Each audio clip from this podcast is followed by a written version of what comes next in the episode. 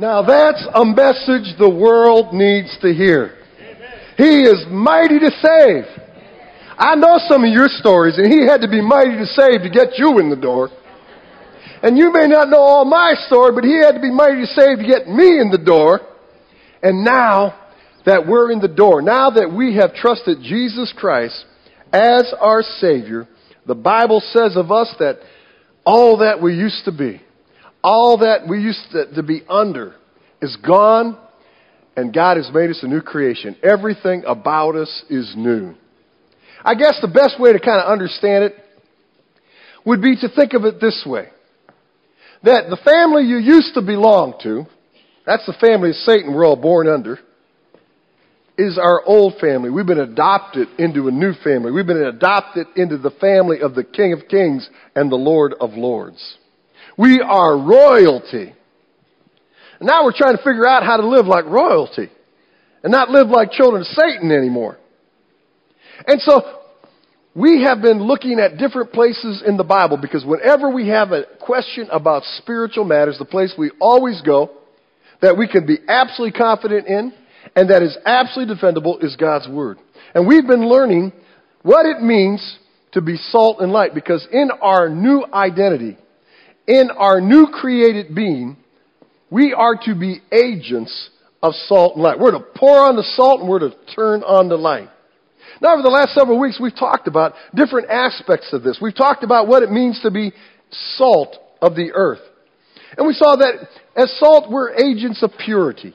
We live at a ethical standard, at a higher value system than the world lives at. And they take notice that we're different. We don't do the same things. We don't fall into the same mode. We're agents of preservation. We preserve the presence of God, His image. We preserve the, the presence of the gospel message of Jesus Christ. Then if we're living right, we're fla- agents of flavor. We give people a good taste about who God is and what Christianity is all about. Bible says taste and see that the Lord is good. One of the ways that people taste and see the Lord is good is through watching our lives, or at least they should. We're agents of healing. Salt was one of the earliest antiseptics. They would put salt in a wound, and although it would sting, it would bring healing and prevent disease and bacteria. And so we are agents of healing. Now, we're also the light of the world, Jesus said. In Matthew chapter 5, beginning in, in verse 13, says, You're the light of the world. A city on a hill cannot be hidden. You do people light a lamp and put it under a bowl. Instead, they put it on its stand, and it gives light to everyone in the house. In the same way, let your light shine before men, that they may see your good deeds and praise your Father in heaven. Now, what does that mean? What does it mean? Jesus says in this passage that we're supposed to be salt and light, not salt or light. See, we don't get to say, well, yeah, I like the salt stuff, I'm going to do that, but I, am not so comfortable with the light. Or I like the light stuff, but I'm not so comfortable with the salt. In our new created being, because we have trusted Jesus Christ as our Savior, we serve the purpose, the divine purpose of being salt and light. Now, some may ask the question, well, isn't Jesus just using two metaphors to teach the same principles? Well, the answer is yes and no. See, there is a distinction between salt and light. And if we understand that distinction, we can further understand our purpose in the world as believers. See, salt is hidden. Light is obvious. Salt works secretly. Light works openly. Now, unless somebody's playing a game on you and takes the salt shaker and takes the top off and just pours salt on your food, you don't really see salt. Salt blends in. It's a secret agent in the food that adds flavor to the food or that preserves the food. But it's not readily evident to the eye. On the other hand, come in a dark room, turn a flashlight on, no one's going to miss that. They're going to see the light. See, so salt as we serve as salt in the earth, salt works primarily through our living, the style, the standard of life that we live, the values that we embrace, the love that we extend, the forgiveness that we offer people, the sensitivity of. They see how we live and they're attracted to God. Light works primarily through what we profess, what we declare. It's a little bit more active. It involves a little bit more risk taking. When it comes to the gospel, salt is the indirect influence of the gospel. People are attracted to Christianity by the way we live our lives, by the, the, the way that we conduct our marriages and our families and the ethical standards that we live on the job. They're attracted to. They see that we're not like the rest of the world cutting corners and cutting people and knifing them in the back and, and that our families are functioning at a, at a higher level and a more productive level. And they're attracted to the gospel message because of us. Light is more the direct communication of the gospel. Now remember, we are to be salt and light. Now, what does it mean to be light? We've already talked about what it means to be salt.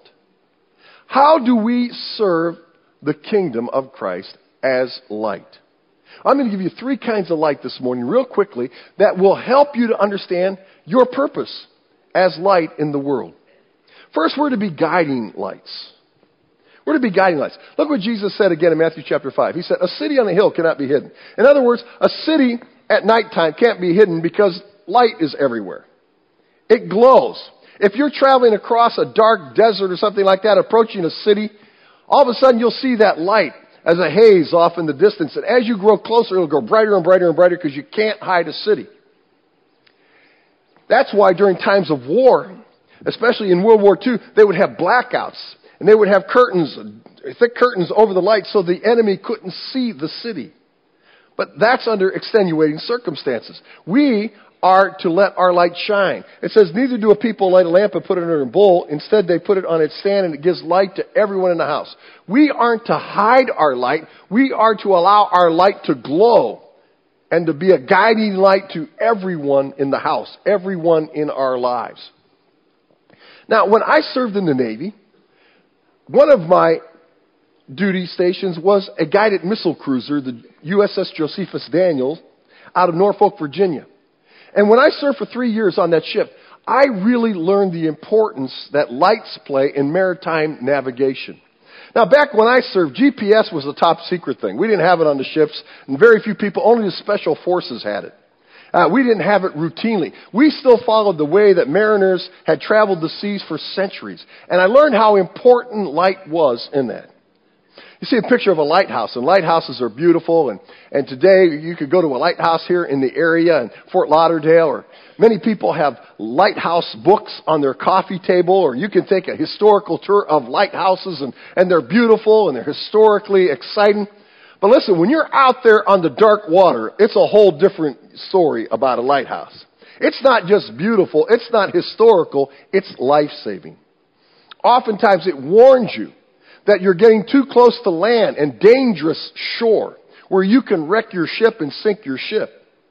But I remember many times being on the bridge at night with the captain talking to the navigator of the ship. And he would say to the navigator, the navigator would say to him, Captain, in about 20 more minutes, we should begin to see the lighthouse at such and such point. And they would use it as a navigational aid knowing that oftentimes lighthouses mark the entrance to a harbor. And when we were going to a foreign port, we would look for the lighthouse to direct us in the general direction of that harbor. Now that only gets you so far. That keeps you off the rocky ground. It shows you where the safe channel is going to be. But then you got to get into the channel. You just can't land anywhere on the shore or you're going to be in trouble. And so they've created a system of navigation using buoys. Now, in the daylight, you can see the buoys, and the buoys are painted green and they're painted red. When you're entering a harbor on a boat or a ship, you make sure that the green buoys are on your starboard side, your right side, and the red buoys are on your port side or the left side of the vessel. And as long as you keep between those and keep them on the right side, the correct side of the vessel, you can safely navigate the channel. Now at night you can't see the color of the buoys, so they attach lights that are green and red to the buoy so that you can navigate the channel at night. Now, look what Jesus says in Matthew 7, verses 13 and 14. Enter through the narrow gate, for wide is the gate and broad is the road that leads to destruction, and many enter through it. But small is the gate and narrow the road that leads to life, and only a few find it. Now, here is the tragic truth about mankind. The vast majority of the billions of men and women who will have lived in some point of history will perish and go into a Christless eternity. See, Jesus said, broad is the way that leads to destruction. You're already on that road. You're born on that road. Because we're born as sinners, alienated from God. It says, very few people will find that channel. Very few people will find the safety of that gate that leads to eternal life. One of the ways, and I might say the primary way, in our day that people find that channel is through believers as we serve as guiding lights. See, as salt, living our lives for Christ at a higher standard, we can kind of retard moral decay and, and we can be a flavor to life. But, but the truth is, those things in and of themselves are not enough to illuminate the channel, illuminate the path to eternal life. See, people aren't going to find that channel. They're not going to find that narrow gate merely by watching the standard of life that we embrace. They need a guiding light. They need someone to guide them safely to arrival on eternity's shore. See, another element of maritime navigation goes beyond the lighthouse and the buoys. In this picture, you see a little boat coming alongside of a ship, and there's a guy getting out of the boat, and he's climbing up a Jacob's ladder onto a larger vessel. Now, I've seen this repeated countless times in my sailing experience in the Navy. This man is called a harbor pilot. And even though you have a lighthouse that shows where the entrance to the, to the harbor is, and even though you've got the buoy system to show you exactly where the channel is, that's often not enough. And in most foreign ports, what will happen is the ship will come to a certain place towards the entrance of the harbor and they'll send a pilot boat out with a harbor pilot. That pilot will get off the boat, climb up the side of the ship, go to the bridge of the ship, and the captain of that ship will turn over the navigational control and command of that ship to this pilot. Why? Because not only does the pilot know where the lighthouse is, not only does he know how to read the buoy system, he is an expert on this channel. He is an expert on all the dangerous nuances, the currents, the tides, dangerous spots, drift factors. And only he can safely navigate that ship through the channel. See, that's the role that we play as guiding lights. But it's not enough for people to know that, that Christianity exists. It's not enough for people to know the story that Jesus died on the cross and allegedly rose from the dead. They need an expert to lead them through the channel that leads to eternal life. That narrow gate that few will find. Look what Romans 10, 13, and 14 says. It says, Everyone who calls upon the name of the Lord will be saved. God has made it possible, and it is fact, it is God's intention and passion that every man and every woman who ever lives will find that gate, will find that channel. He's made provision for everyone to spend eternity with Him. But look what it goes on to say. But how then can they call on the one they have not believed in? And how can they believe in the name of the one they have not heard? They need a guiding light. They need a pilot. They need someone to come alongside their life and board their life with them through friendships and board their life through, through, through, through unions at work and, and cooperation, sensitivity, and loving compassion and to lovingly and sensitively, but honestly lead them to that gate, to that channel that will lead them safely into eternity. The great tragedy in churches today, and it's a growing tragedy, is that more and more Christians, believers, are not equipping themselves to be guiding lights. Now, if you've been around Florida Bible for any time at all, this shouldn't be true of you. Towards the end of the service, usually, or at some point in the service, we offer a gospel invitation to men and women who have not yet trusted Jesus Christ as their Savior. They've not yet narrow, entered that narrow gate, that narrow channel. And I typically will give that gospel presentation the same way every week. In fact, many of you set the end of the service by it. When I start talking about, and if you're here today and you've never trusted Jesus Christ as your Savior, right now, would you just pray something like this? Would you just pray, God, I confess to you my need of forgiveness. I need your forgiveness. I get it now, God. I cannot work my way to heaven. No matter how good of a person I am, it's not enough. That's why you sent Jesus Christ. Jesus died on the cross for my sins, and, and, and if I'll just trust Jesus who said, I am the way, the truth, and the life, and no one comes to the Father except through me, then I can have my sins forgiven. Jesus can be my Savior. And as I was saying those things, you were rehearsing it right along with me. Now, I say it the same way over and over again for two reasons. Number one, so that those who have never heard that message before hear it in a clear, precise manner in a manner in which they can act on it and trust Jesus Christ for the forgiveness of their sin and have their eternal destiny instantly changed. But another reason I do it the same way over and over again is to equip you to be guiding lights. Because God may bring you to a position and intersect the life of someone who has never trusted Jesus Christ as a Savior, but who is tender towards doing exactly that. And in that moment, you need to be the one to be that harbor pilot and tell them how they can trust Jesus Christ as their Savior. And you're hearing it over and over and over again. And if you've been around here at all, it is in you. And if God gives you that opportunity, all you got to do is flash back to that repetitious mundane presentation of the gospel that Pastor Pete does every week at my church. You're equipped. You can do it. And there are people who are approaching the shoals and the rough, rocky ridges of a shoreline that needs somebody to guide him to the channel, and you're that somebody. God also wants us to be warning lights.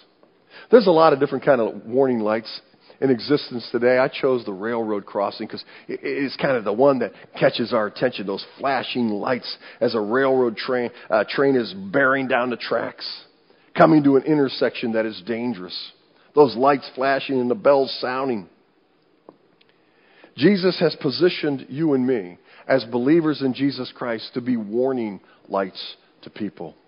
Here's where the vast majority of the world lives in Proverbs 14:12 that says this, "There's a way that seems right to a man, but in the end it leads to death." This is so true of the society and the culture that we live in today, isn't it? We live in this postmodern culture. And postmodernism declares that there is no absolute standards. There's no absolute truth that there's no absolute belief system. That, you know, one belief system is as valid and equal to another belief system, and one value uh, system of life is, is just as, as relevant as another value system of life, and everything's equal, and nobody's got the answer. We're all working on it, and we're all trying to go to the same place, and we're on different highways to the same location. That's postmodernism, basically. The problem with postmodernism is that it's not true. There is an absolute standard and it's God's standard. And it is that standard by which every man and woman will be judged. Not any man made philosophy, not any man made cultural system. It is what God has said about sin and eternity that is going to matter. And people need to be warned about that. Because the path they're on seems right. And if you think about postmodernism, it really seems logical. It seems sensitive. It seems compassionate. You know, why should I judge you and why should you judge me and why can't we all just get along and, and I'll live my life the way I want to live it, you live your life the way you want to live it, I'll believe what I want to believe, you believe what you want to believe. It sounds right, doesn't it? And if it wasn't for the fact that God has an absolute standard that people are going to be judged by, I'd buy into it in a minute. Because it is a nice way to live life. But since there is a standard, people need to be warned. They need to be warned about Satan's destructive desires. We, we make fun of Satan and we, we make him cartoons and at Halloween time we dress up like the devil and a little red costume with a pitchfork and little horns on it. See, we make light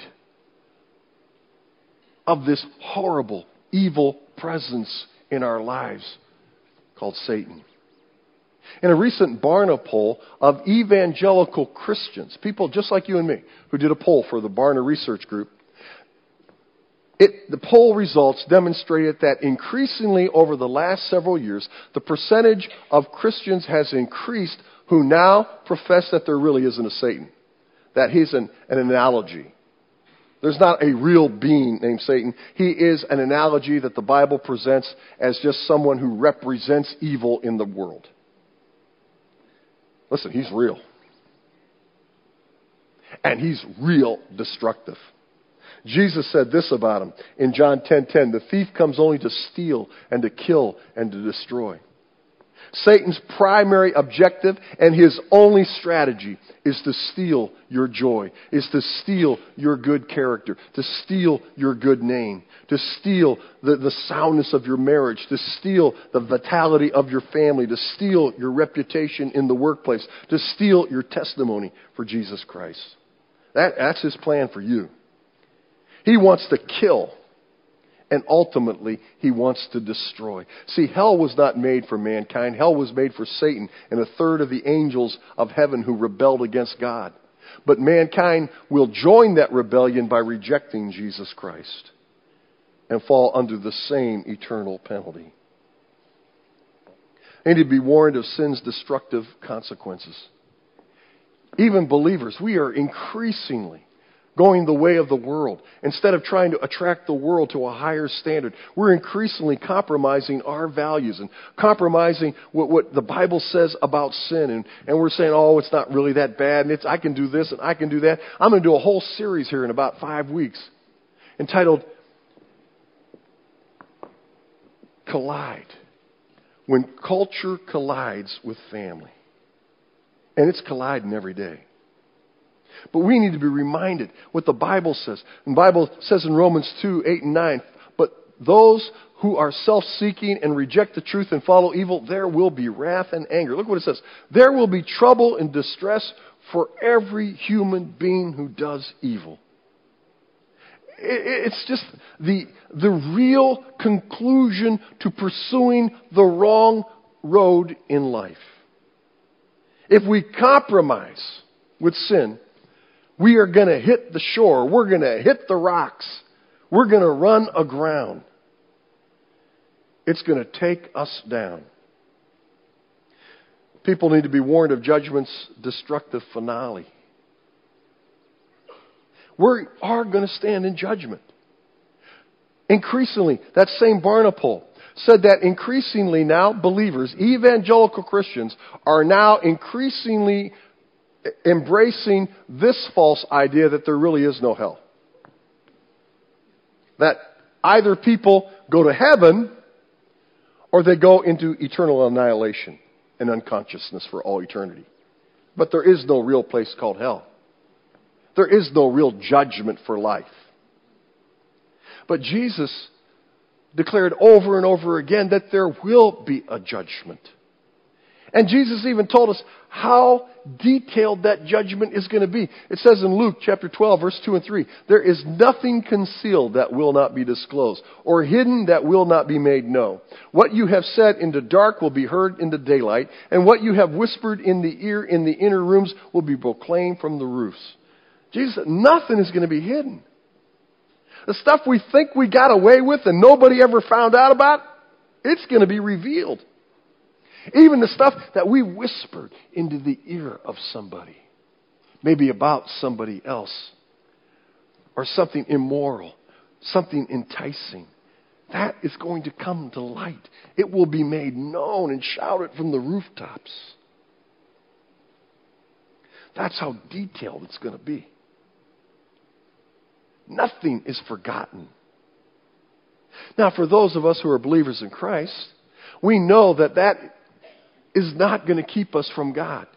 We know because of God's grace and mercy, and we've trusted in Jesus Christ, that we have been forgiven from all those offenses. But we'll still stand in judgment for our eternal rewards or loss thereof.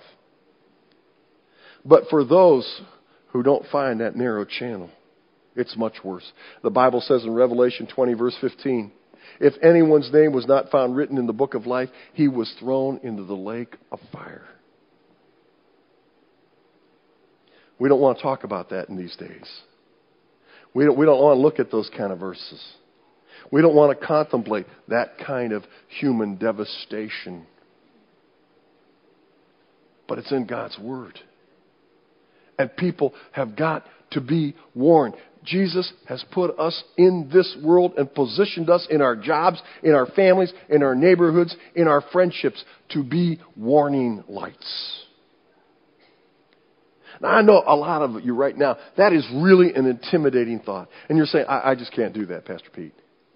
I, I, I just can't get in somebody's face. I can't get in their life. I, I, I can't, I can't call them to that level of accountability. I can't tell them those kind of things. I, it would just be too insensitive of me. It would be unloving of me. It would ruin our relationship. I know a lot of people feel that way. And I understand feeling that way too, because it's an intimidating thing. But let's suppose that this is me in this pictures of a man sleeping on the railroad tracks. And that's me. I've just kind of really got tired and walked fast, and I just kind of laid down across the railroad tracks and put my head down. I fell fast asleep. Now, you came across the scene and you saw me laying on the railroad tracks. And, and, and you know that at 5 o'clock every evening, a freight train comes roaring right through the spot I'm laying in. But you look down at me and you say, Oh, look how comfortable Pastor Pete looks. He, he doesn't he look peaceful? Uh, who am I to wake Pastor Pete up? Who am I to challenge him? Who, who, am I? It would be insensitive of me to wake him from his sleep.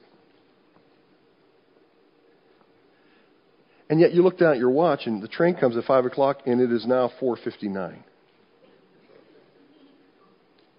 You can leave me on the track? You gonna let the freight train do what it does to people sleeping on the track? I know you aren't. I know there's not a man or a woman who would not do everything you could to wake me up. You'd be shaking me. You'd be throwing things at me. You'd be throwing water on me. Two or three or four of you that were strong enough might try to pull me off those tracks. You wouldn't let me die on those tracks. Well, listen. There's an eternal freight train bearing down on the majority of people that you know in this life. And for us to say, oh, I don't want to offend them. Uh, look how comfortable they are in their lifestyle. They seem to be getting along. They're coping. Are you kidding? They need a warning light. They need to know that there's a way that seems right to a man, but in the end, it leads to death. Now, we do that lovingly and we do it compassionately. And we do it as reflecting lights. Again, Jesus, Matthew chapter 5. In the same way, let your light shine before men, that they may see your good deeds and praise your Father in heaven. Now, wait a minute, that doesn't seem logical. What do you mean that they may see my good deeds and praise somebody else? I, I mean, shouldn't it be that if they see my good deeds, shouldn't that draw attention to me? And people say, oh, Pete Tokar, what a great guy he is. He's just so kind. He's so loving and forgiving and sensitive, and, and he's so talented. And, uh, and, and look at all the good things he does for people and all. Isn't that how it should work? That's not how it works in life of a believer. See, we do not draw attention to ourselves through being salt or being light, but we reflect the glory of God to people. And it's the glory of God that brings them safely home. 2 Corinthians 4 6 says, For God who said, Let light shine out of darkness, in other words, God who created light in the beginning, made his light shine in our hearts.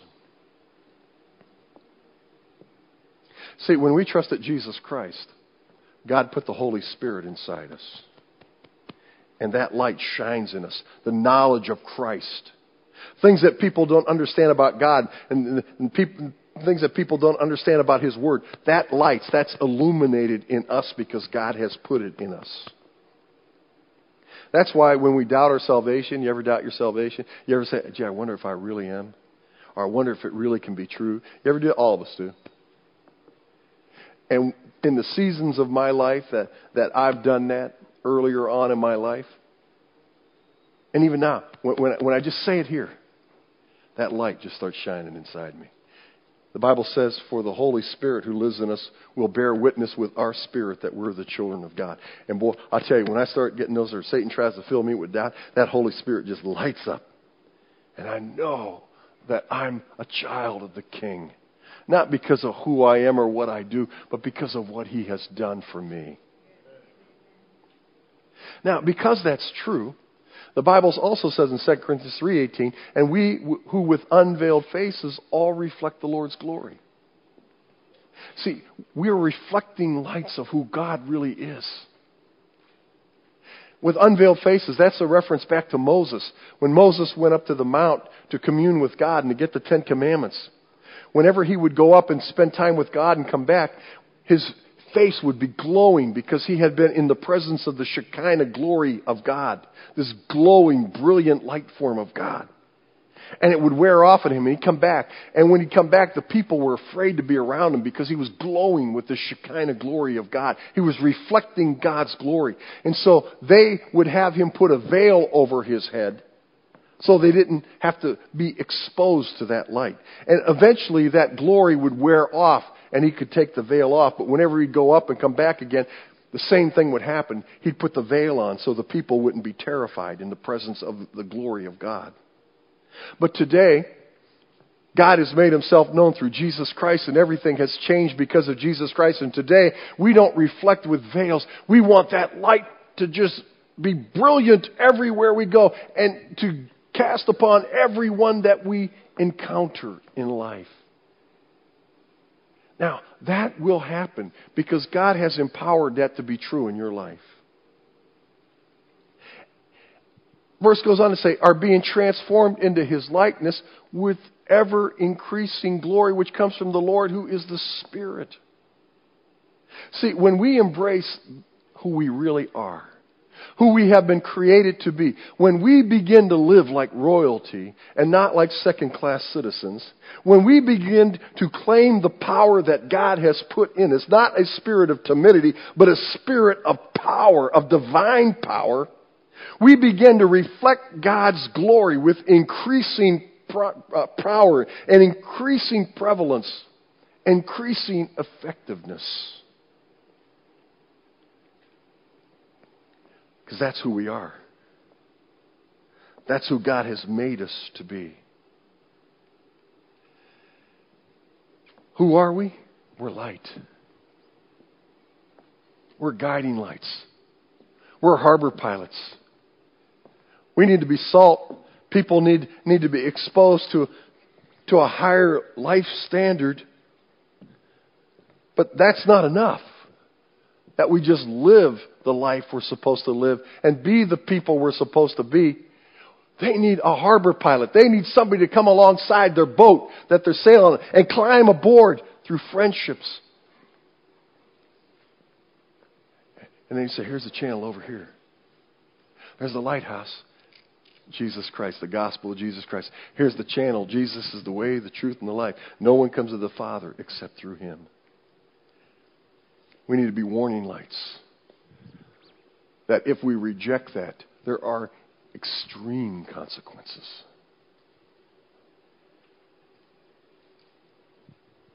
And we need to show people who God really is. They think He's cruel, they think He's vindictive, they think He's oppressive.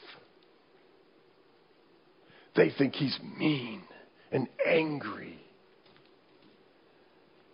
But that's not who he is.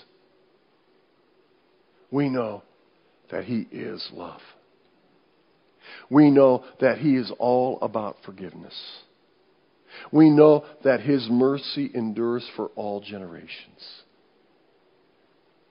We know that He's as close as the mention of His name. We know that He brings healing, that He brings hope, that He brings life, that He brings promise. Florida Bible Church, we need to be salt. We need to be light. We need to make a difference for the kingdom. We, we need to not play church. We need to not be religious. We need to be salt and light in a world that doesn't have a lot of time left. Let's bow our heads. How about you? Will you be salt? Will you be light? You're already equipped to do it. You're already empowered to do it because you've been changed in your relationship with Jesus Christ. It's not a question of can you, it's just a question of will you. Right now. You're a believer. Will you rededicate yourself to Christ? You say, God, make me light? Help me to be a guiding light. Help me to be a harbor pilot who comes along the side of many people and help them find the channel that leads to eternal forgiveness. It's narrow, not many are going to find it. I want to help others to find it. Lord, make me salt. Make me light for your glory. Help me to pour on the salt. Help me to turn on the light. I surrender all to you. Let's sing that little chorus. I surrender all. I surrender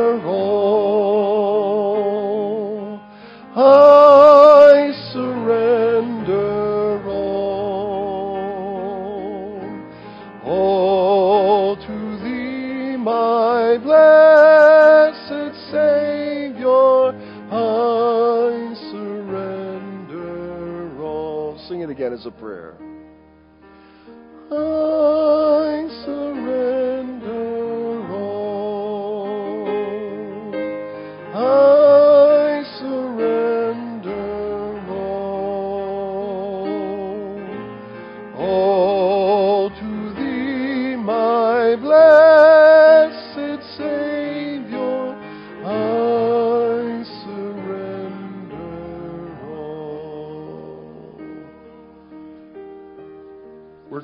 Receive communion this morning. Go ahead and begin to pass the elements. Communion, according to the Bible, is a ceremony of remembrance. There's nothing mystical about it. It's just an opportunity for the church to remember what Jesus Christ has done for us. To remember that He literally gave His body on the cross as a sacrifice for our sins. And the cup reminds us that it is His blood and His blood alone that has established and created a new covenant with God. Not a covenant of legalism, not a covenant of slavery to a religious system, but a new covenant of love and freedom and forgiveness through Jesus Christ. And let us, as a church, remember that as we receive communion this morning. But let us also be reminded that it's not just about what Jesus has done in the past for us, it's about what Jesus is continuing to do through us as we serve his kingdom as salt and light. Believers, let's get serious. Let's go all in for God. If this church goes all in for God, there is no end to what we can do and the impact we can make for the kingdom. I got to go in all in. You got to go all in. The man, the woman next to you's got to go all in, front and back. We all got to go all in. And let God do the amazing things with us that only He can do. Maybe you're here this morning and you've never trusted Jesus Christ as your Savior. You haven't entered into that channel, that narrow channel that leads to eternal life. Well, listen, it's not a mistake that you're here today. God has brought you here through some some person, through some means, through some need, through some trial. I don't know what it is, but God brought you here today to give you that eternal life, to forgive you of every sin that you've ever committed, and to give you the promise of eternal life with Him. All you need to do to receive it is ask for it. The Bible says, For by grace are you saved through faith. It's not of yourself, it's the gift of God, not by works, so that no one can boast. Ephesians chapter 2, verse 8 and 9. You can't make it. You can't earn it. You can't live a good enough life to get it. If you could, Jesus never needed to come. But Jesus came because I can't and you can't. We can never live a good enough life to go to heaven. So what you need to do is trust Jesus Christ. Jesus said, I am the way, I am the truth, I am the life. No one comes to the Father except through me. And how do we do that? Through simple faith. The Bible says if you'll confess with your mouth Jesus is Lord and believe in your heart that God raised him from the dead, you'll be saved. That's all he asks. Is that you quit trusting in yourself or anything else and just believe what Jesus already did is everything that needs to be done. If you've never done that, would you do it right now? Just say, God, I confess my sin to you. And Jesus, I ask you to be my Savior. Today, I believe on the name of the Son of God for eternal life. The Bible says, everyone who believes on the name shall be saved. This is the extent that he was willing to go for you and me. For on the night Jesus was betrayed, he took bread, and after giving thanks, he broke it and he passed it to his disciples. He said, This is my body, which is broken for you. As often as you eat this, do this in remembrance of me. After the same manner, Jesus took the cup and he passed it to his disciples. He said, This cup is the new covenant in my blood. As often as you do this, do this in remembrance of me. Then the Apostle Paul added to the church at Corinth in 1 Corinthians chapter 11 As often as we eat this bread and drink this cup, we do proclaim the Lord's death until he comes. You know, I'm just so excited about the opportunity our church has right now. You know, we're, we're living in hard times.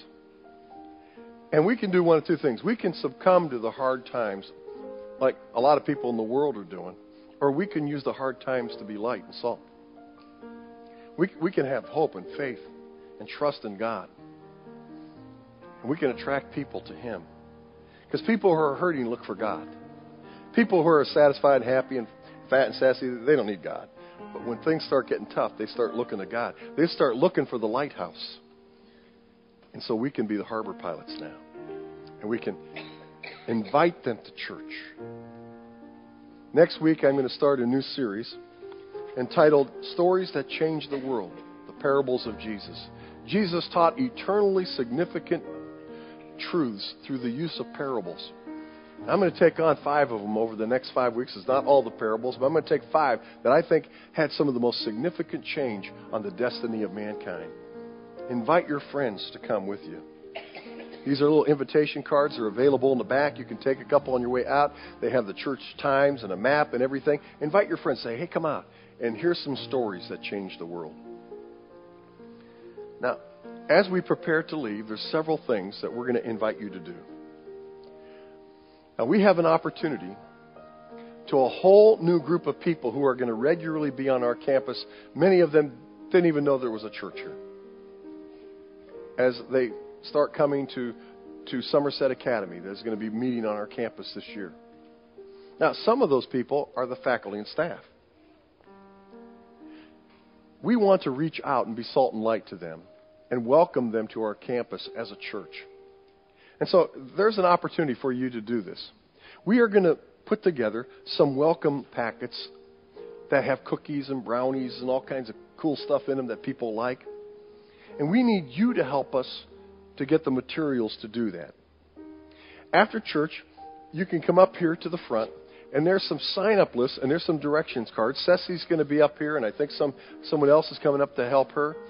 And you can sign up. The, here's Rice Krispies if you want to make Rice Krispies treats, and here's muffins and cookies and brownies, my particular favorite. And there's direction cards that are going to be available.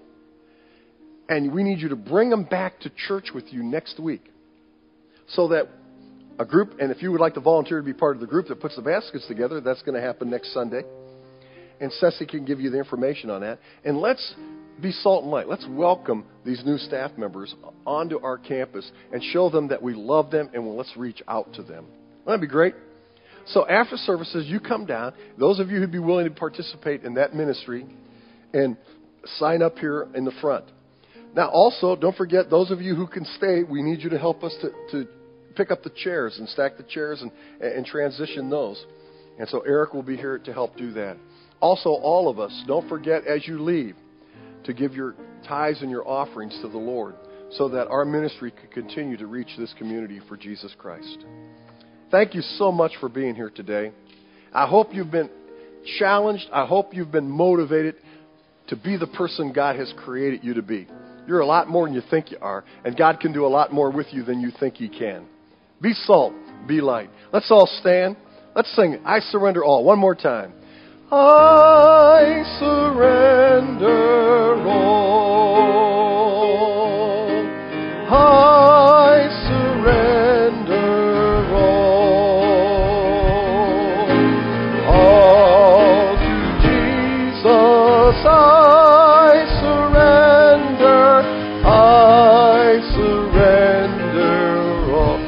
Come on, all you bakers, come on up and help. Chair folks, God bless you. Let's be salt and light. Have a great week.